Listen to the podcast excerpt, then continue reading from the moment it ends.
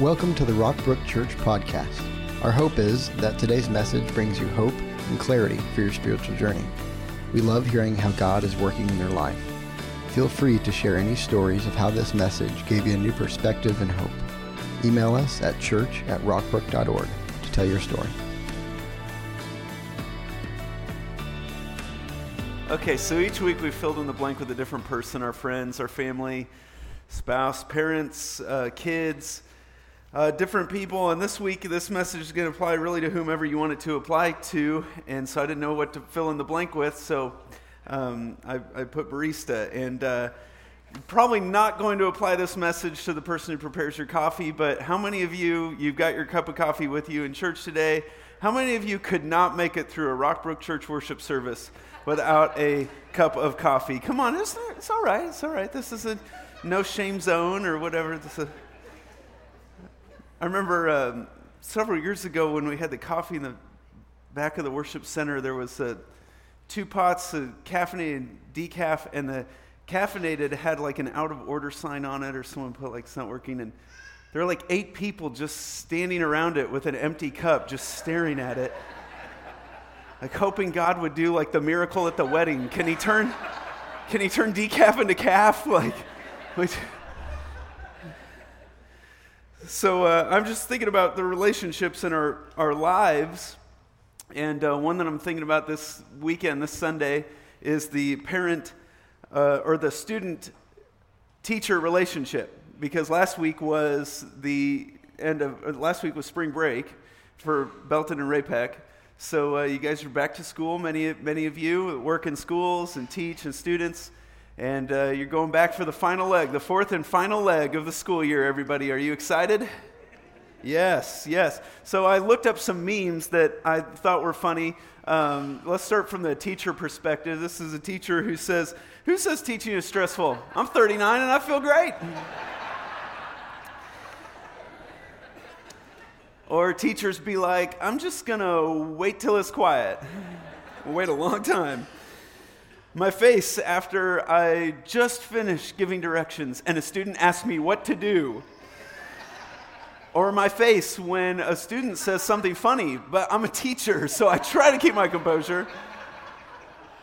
So that's the teacher perspective. How about from the student perspective? Shout out to old people for graduating high school without Google. I don't know how you did it. Or when the teacher is watching you during a test and you pretend that you're at least trying to think. and last one, I forgot to see if there was any homework over the break, and at this point, I'm just too afraid to check. So, story of my life. But whether it's the student uh, teacher relationship, whether it's the relationship with a coworker or a brother in law or a spouse or an ex husband, an ex wife, what causes the conflict in our lives? I just want to uh, kind of go back in this last week of this relationship series, kind of go back to square one. Now, let's just talk about what causes the conflicts in our lives. There's four common causes of conflict, things that stir up conflict between us and other people. And the first one, if you're taking notes, is poor communication. As I said last week, most conflict flows from miscommunication or misunderstanding. Conflict starts with something seemingly small and insignificant. Like you'd be almost to, you're just embarrassed to even say what, what started this fight. But because someone shuts down or doesn't communicate, or because someone uh, erupts or is forceful, the conflict grows. And this was really last week's whole message. The second cause, common cause of conflict is unfulfilled expectations. In fact, all anger begins right there. Every time you have ever gotten angry in your entire life was because of an unfulfilled expectation. Because you had an expectation that you would be treated a certain way, or that you had an expectation that your kid would do something the first time you asked them, or you had an expectation that this highway would be free of cars, or you had an expectation that your house would be a place of peace and quiet. And when those expectations aren't met, we get mad. The third common cause of conflict is despising differences. So we think if everything were just like, or if, We think if everyone were just like us, everything would be great. But the reality is, the more different you are, the better team you make. So, like if you're watching March Madness right now, the teams that are doing really well are the teams that are the most diverse. It's not, not a bunch of guys that can all play the outside or all play the inside. There's a diversity on the team, and they all come together and are united as one. They celebrate the diversity, celebrate the differences, and come together and unite. If everyone were just like you, well, hello, there's lots of problems you and I don't know how to solve because we all think differently. We need each other. But what can happen is we start, instead of valuing or celebrating those differences and uniting them together, we start despising the differences between us and it leads to conflict. Uh, but here's the last cause of conflict, and really this one's all you need. Like if we were to only put one up there, this would be the one. We all have, number four, a sin nature. People are fallen. Why do we expect people to act like they're not a fallen race? We're all sinners. Let's go to God's Word. Uh, Romans chapter 7, starting in verse 21. The Apostle Paul writing, he says, I find this law at work. So there's this principle at work in, in my life. There's this law that I'm just subject to in my life. Although I want to do good, evil is right there with me. For in my inner being, I delight in God's law. So, meaning in my heart, in my mind, I know there's a God. I believe there's a God. I love God and I want to honor him with my life. But I see another law at work in me, waging war against the law of my mind and making me a prisoner of the law of sin at work within me. So I've got this, this one part of me that wants to honor God, desires to honor God, convicts me when I don't honor God but I've got this other part of me that wants to do what is wrong. It's like part of me is free and part of me is still a prisoner to sin. Does anybody ever feel that way? Yeah. Verse 24 What a wretched man I am! Who will rescue me from this body that is subject to death? Thanks be to God who delivers me through Jesus Christ our Lord. So then, I myself in my mind am a slave to God's law, but in my sinful nature, a slave to the law of sin. So my spirit is alive, and it longs to be with God and it longs to honor God, but my flesh is still a prisoner to sin, which is why we've got to f- feed the spirit and starve the flesh. This is why Scripture says ultimately you got to crucify the flesh. But because we're in this fallen world, we all fall short of, of this perfect standard set by God. God is perfect in every way. And we fall short of Him, and it causes conflict in our life. This being prisoner to this sin nature causes conflicts between us. And much of what we talked about in this series works best when you have two people who both know this. So you got two people in conflict, or you got a family that's in conflict, or a group of people in conflict that it works best when they all know that there's the fallen world and a sinful flesh and an enemy that's trying to sabotage their relationship. And they have a goal to be united and to work through that. And when you've got two people who know and understand that and are united together to fighting for the relationship, they can overcome anything. Anything. But what about when you're in relationship with someone who they only have one law at work in them? They're just a slave to sin. They're just led by their flesh. What do you do when you're in conflict with someone who isn't feeding the spirit at all? They're just led by the flesh and they've turned from God. And they're no longer seeking peace with God and they're no longer seeking peace with you. And that's really what I want to talk about today. What do you do when a spouse isn't faithful and they don't care to be? What do you do when you have someone who's not committed to the relationship anymore. The coworker or the friend or the family member who they're not repenting, they're not wanting to fight for the relationship. And the Bible talks a lot about this. I, I noticed recently reading through 1st and 2nd Timothy, it's the Apostle Paul, and he's writing to Timothy. I just started noticing that he's often bringing up people who have turned from the truth.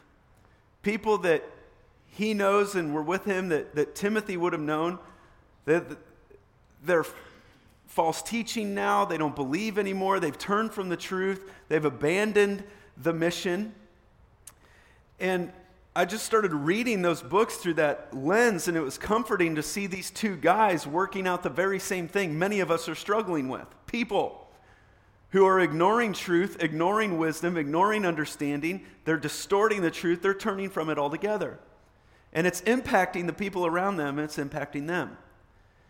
And Paul offers these examples. He names names of people Timothy would have known. He offers personal examples of those who have abandoned him, turned from him. And, and it's a warning that it's going to happen in our lives. There are going to be people in our life who they're not going to accept sound teaching. They're going to turn from the truth. And they're going to disappear at the first sign of trouble. And so maybe you want to read through 1st and 2nd Timothy just through that lens because I had about seven or eight observations as I read it, but today I'm just going to give you a few of them. And uh, after I wrote these up, I realized I was onto something because they all start with R. So that's a good thing. A pirate's second favorite letter. So we're good. If you don't know that joke, you can look it up on your own time. But when those have turned from the truth, what do you do? What do you do? What do you do when those people in your life that they have turned from the truth? Well, number one, the first thing you've got to do is you've got to remember those who are faithful. Yes, there are those who are disloyal, but are there many that have remained faithful? You see this in 2 Timothy chapter 1 where Paul is talking about those who have deserted him and abandoned him. Look at it with me starting in verse 15. As you know, everyone from the province of Asia. Now, I'm not sure, but I think that's a lot of people. I mean, you just hear his, his cry here, his frustration. Everyone from the province of Asia has deserted me. And then he names some names of people Timothy would have known. And it's like, even, even these people that we would, you wouldn't think it. Like Timothy, we didn't see this one coming. I didn't expect this. Of all the people to desert me, I didn't think it'd be these people, even if Phygellus and Hermogenes, but may the Lord show special kindness to Onesiphorus and his family because he often visited and encouraged me. He was never ashamed of me because I was in chains. So, immediately after saying that everyone had deserted him, Paul offers a quick insight into the faithfulness of one person. One person that had been supportive in the past, and most recently, when this person arrived in Rome, searched and searched and searched until he found Paul in prison so he could minister to him. And Paul commends this brother to Timothy, and, and despite Paul's feeling this way, you can see in this letter that he even names other people that he's sending these greetings of, hey, I also send greetings from all these other people, Linus and Claudia and all the brothers and sisters. So he wasn't really all alone. He had just gone through a season, a period where he felt that way because many, many people had abandoned him. And this is just a principle in life that we've got to learn and remember that when we want to focus on who's not here, we've got to remember and celebrate who's still here, who's still faithful. Let's just use a couple examples. There's some people who they're not here today. Like people who are normally in this service, they're not here for whatever reason. And we could all sit around and count who's not here.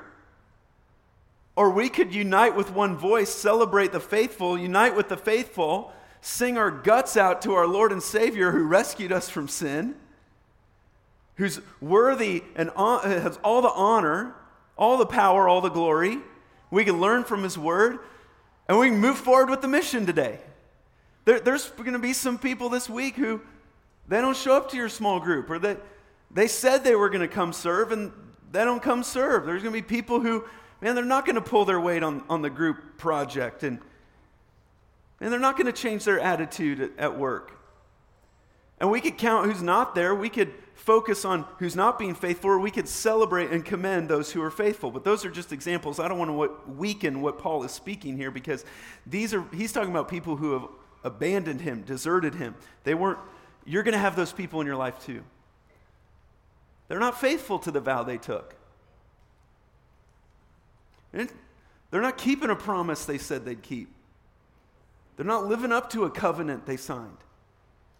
And they're people, they've turned from your friendship, they've turned from God, they've turned from the truth. And what you see Paul doing here is even though those, there are those who are turning from the truth, he's remembering, celebrating, and commending the faithful. That not everyone's bowed their knee to Baal. Not everyone's turned from the truth. And do you thank God for the faithful few, or do you moan over the disloyal? And it's important to thank God for those who have remained faithful to the gospel, faithful to friendship, even when times are hard. Paul was learning this lesson as he wrote what I believe is an exaggeration that everyone had deserted him and that nobody was with him. He says, But you know what? I'm going to move with the movers. We got a mission to fulfill. Timothy, many of us, many have abandoned us, but we got a job to do. We got a gospel to spread. And not everyone has failed. Not every and even when we feel like a Christian lone ranger who's lost all his tontos, we need to remember that there are still those who are supporting us, still those who believe the truth, and still those who are encouraging. So we've got to remember the faithful. Number 2, what do you do with people who've turned from the truth? Well, you got to refuse to play their game. Difficult people who've turned from the truth, they love to argue and debate, don't they? And if you fall for it, you're just you're going to start thinking, "Man, if I could just logically explain to them like if they could just if they could just let me finish a few sentences and get this thought out there and make it clear and if I could present the facts and the logical case for how destructive their behavior is against them and the people around them and if I could just logically explain what is going on then they would understand. But people who have turned from the truth did not come to their position through reason.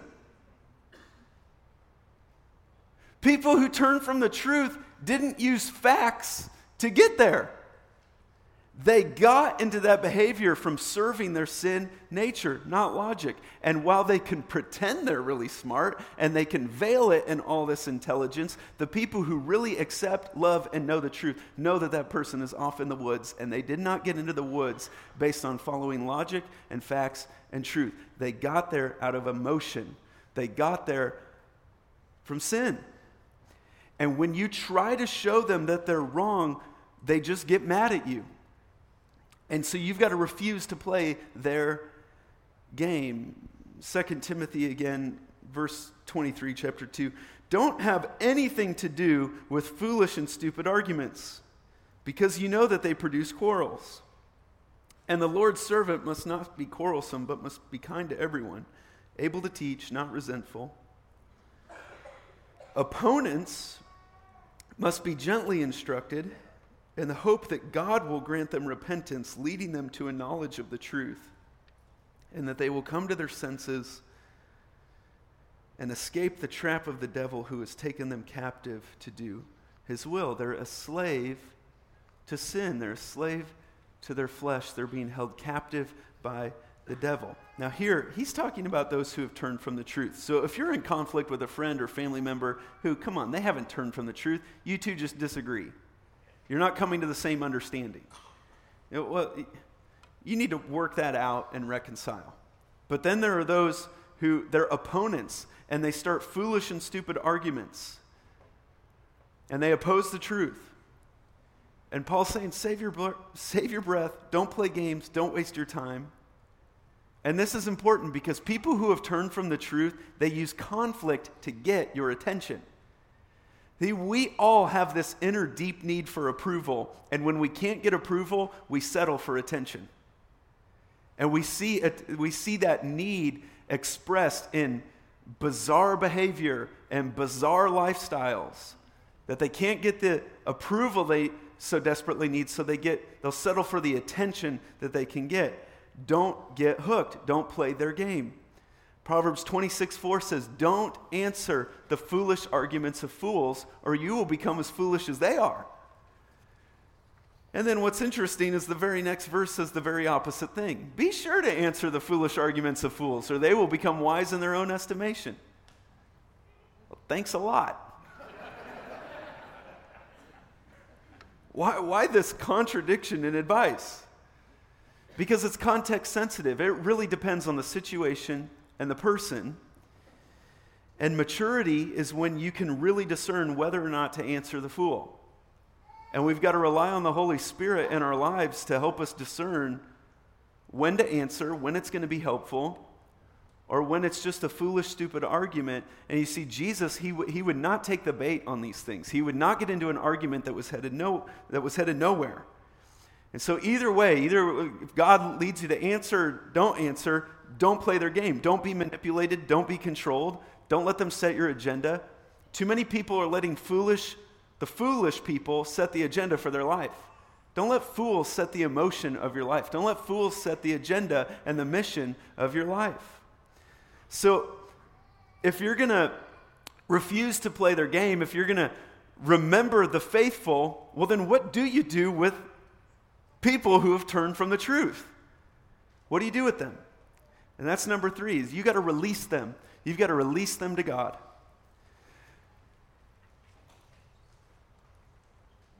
Some people you cannot fix. You got to give them to God. You love them, you care about them deeply, but if you start arguing with them, you're actually going to become an obstacle to them coming back to God. And so you've got to release them to God. Let's look at some words from Jesus here on how to release those who have turned from the truth uh, to God, and, and he's speaking in the most extreme way. You have heard it said, you have heard that it was said, Love your neighbor and hate your enemy. But I tell you, love your enemies and pray for those who persecute you, that you may be children of your Father in heaven. He causes the sun to rise on the evil and the good, and sends rain on the righteous and the unrighteous. If you love those who love you, what reward will you get? So Jesus is introducing that there is a reward at stake here. And that if you only love those who love you, anyone can do that. There's no reward in that. So everybody does that.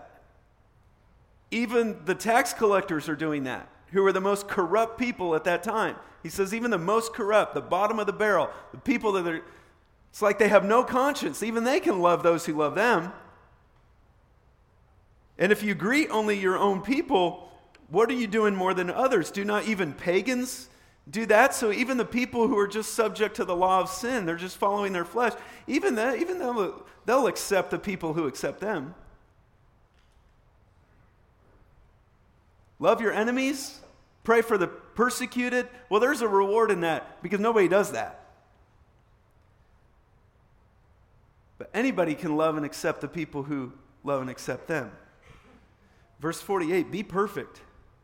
Therefore, as your heavenly Father is perfect, which Christ is showing us here by this example and many others, that that's, it's just impossible to be perfect as our heavenly Father is perfect.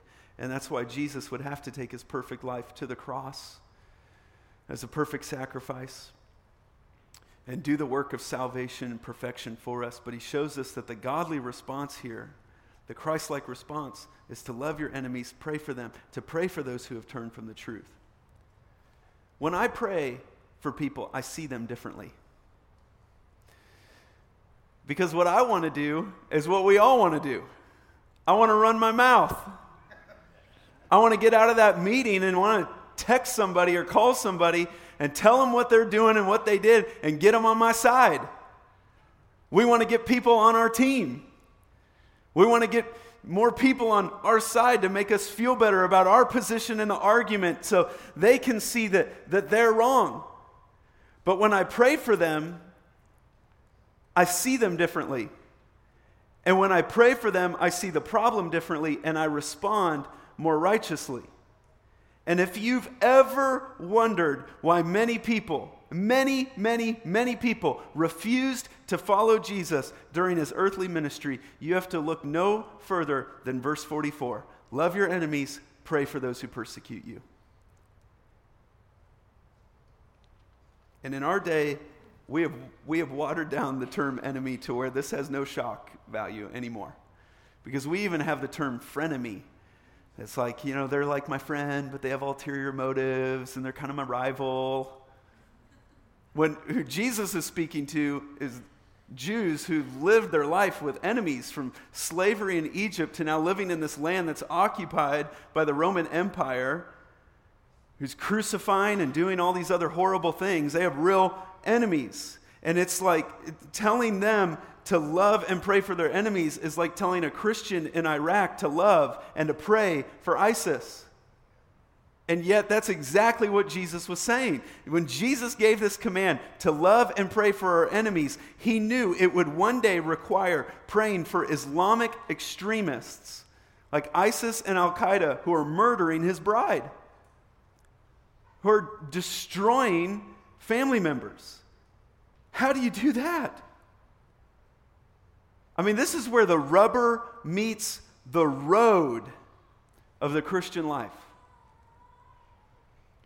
If you have ever gotten on your knees and poured out your heart to God in prayer for the people who have turned from the truth, for people who have ruined your life, for the people who are going to wake up tomorrow and chant death to your nationality and death to you, you know there would have to be a reward in it. Because nobody does that. And it's not easy to do. So, how do we do it? How do we do it? I want to give you three specific ways to pray for those who are engaged in persecuting Christians or for those who have turned from the truth and are ruining your life. Number one, we've got to pray for their conversion. Pray that they'll come back to God. Now, let me give you within this two reasons we don't pray for the conversion of our enemies, whether they be terrorists, whether they be those in our life who have abandoned us and are trying to ruin our life. The first reason is that we believe it's absurd to think they'll become Christians. Like, it seems like a useless plea. And you'll say, Ryland, you don't know my brother in law. Or you say, Ryland, I was in the mil- military. I've been over there. You don't know what's going on. It's a useless plea. The probability of them giving their life to Christ is zero. And we forget that God can do for them what He did for us, and He can provide the gift of grace that they might be saved. Ephesians 2 8 says, For it is by grace you have been saved through faith, and this is not from yourselves, it is the gift of God. And the same grace that can save them, that saved you, can save them. But we forget, we think that we were somehow more deserving of this gift than other people. 1 Timothy 1:15 the apostle Paul says, here's a trustworthy saying that deserves full acceptance. Christ Jesus came into the world to save sinners, of whom I am the worst. And I just imagine that before Paul's conversion, there was someone that heard this command from Jesus to love your enemies, to pray for those who persecute you. They heard that command or they heard of that command, and they saw the Apostle Paul, but when he was Saul, he was persecuting Christians, and they took this command seriously and they were praying for Paul to convert and be saved. And now, this person, this man, this woman gets to be in on one of the greatest conversion stories in the history of mankind. Can you imagine the reward in that? Can you imagine the reward in praying for Paul to convert, even if he never did? The discipline that would take, the heart that that would take, the heart for God that would take. But we look at the situation realistically and tell ourselves, well, the probability of a genuine conversion is close to zero, but according to our faith, it will be done. And if we truly love our enemy, how could we not petition God on, on their behalf? So, the, the first reason we don't pray for their conversion is we think it's absurd. But another reason we don't pray for their conversion is we are afraid they may actually convert. Like they might spend all this time trying to ruin my life, all this time turn from the truth, and this destructive behavior be uh, poured out on everyone around them. And then what? They just convert, they repent, and they're saved, and they're off the hook. And inside all of us is just a little bit of Jonah with the Ninevites who didn't want to go because he knew, God, I know you're a God of compassion. I know you're a God of mercy. I know you're a God who's slow to anger, and I knew you were going to save them. I knew you were going to let them off the hook.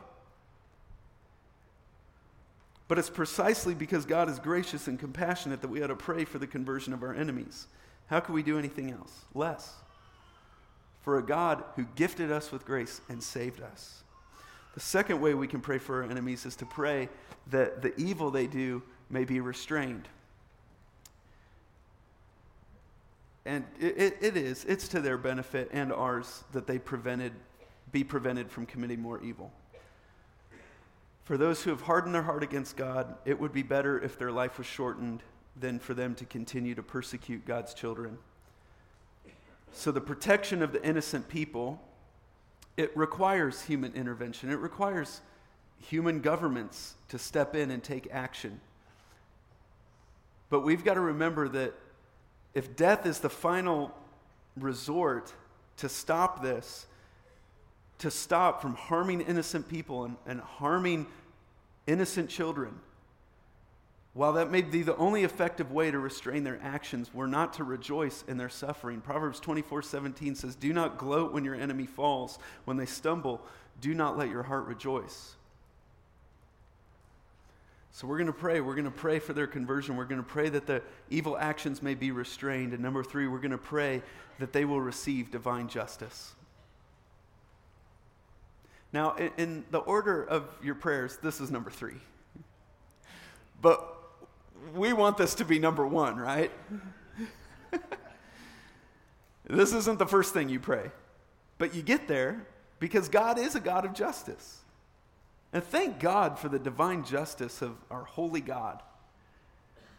And I'll just tell you, it, especially in, in these weeks ramping up to Easter, you're going to hear a lot and see a lot and read a lot from people who they're going to go through scripture from the Old Testament or prophecies about the things to come, and they're going to point out these, these horrible things God did to people, these wars that He started, these things that, that He's done or is going to do.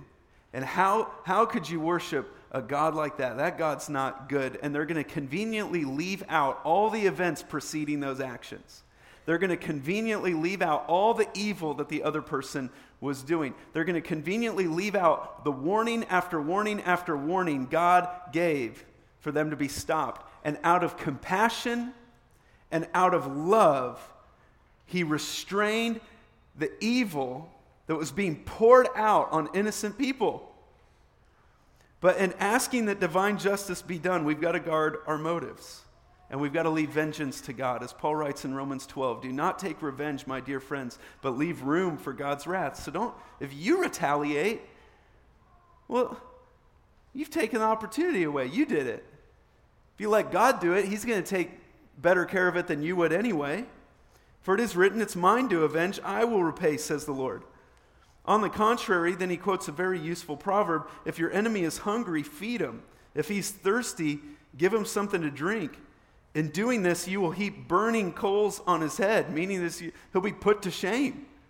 You respond like this, like that's the best comeback.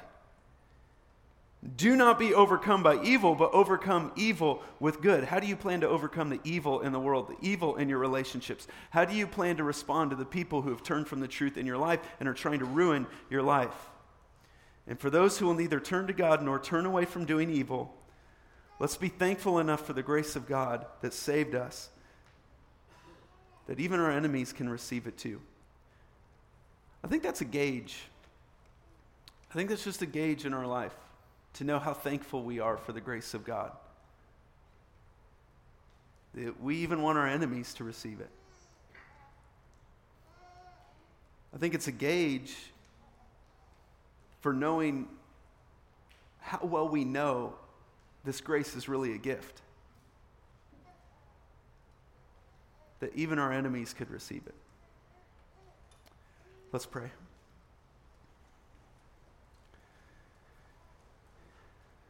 Well, God, you know. You know the people in our life who have abandoned us, who have hurt us, who have deserted us. They've turned away from the truth. They're harming themselves. They're harming the others, other people around them.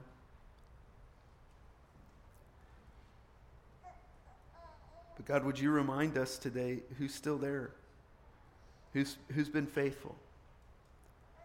And God, we need divine wisdom when it comes to responding to uh, the fools in this world. We need your spirit guiding us and leading us when to answer, when to stay out of it. And God, the best we know how right now, we release those who have turned from the truth to you. Use us as you wish. God, please save them. Please restrain them. Your will be done, Lord. God, thank you for the grace in our lives. We're just reminded today it is a gift. It's a gift from a God who holds all power over darkness and all power over the enemy. It's in Jesus' name we pray. Amen. Thanks for joining us today. We would love for you to get connected to what's going on at Rockbrook Church. Visit us online at rockbrook.org for service times, small group information, and other ways you can discover your purpose here on earth.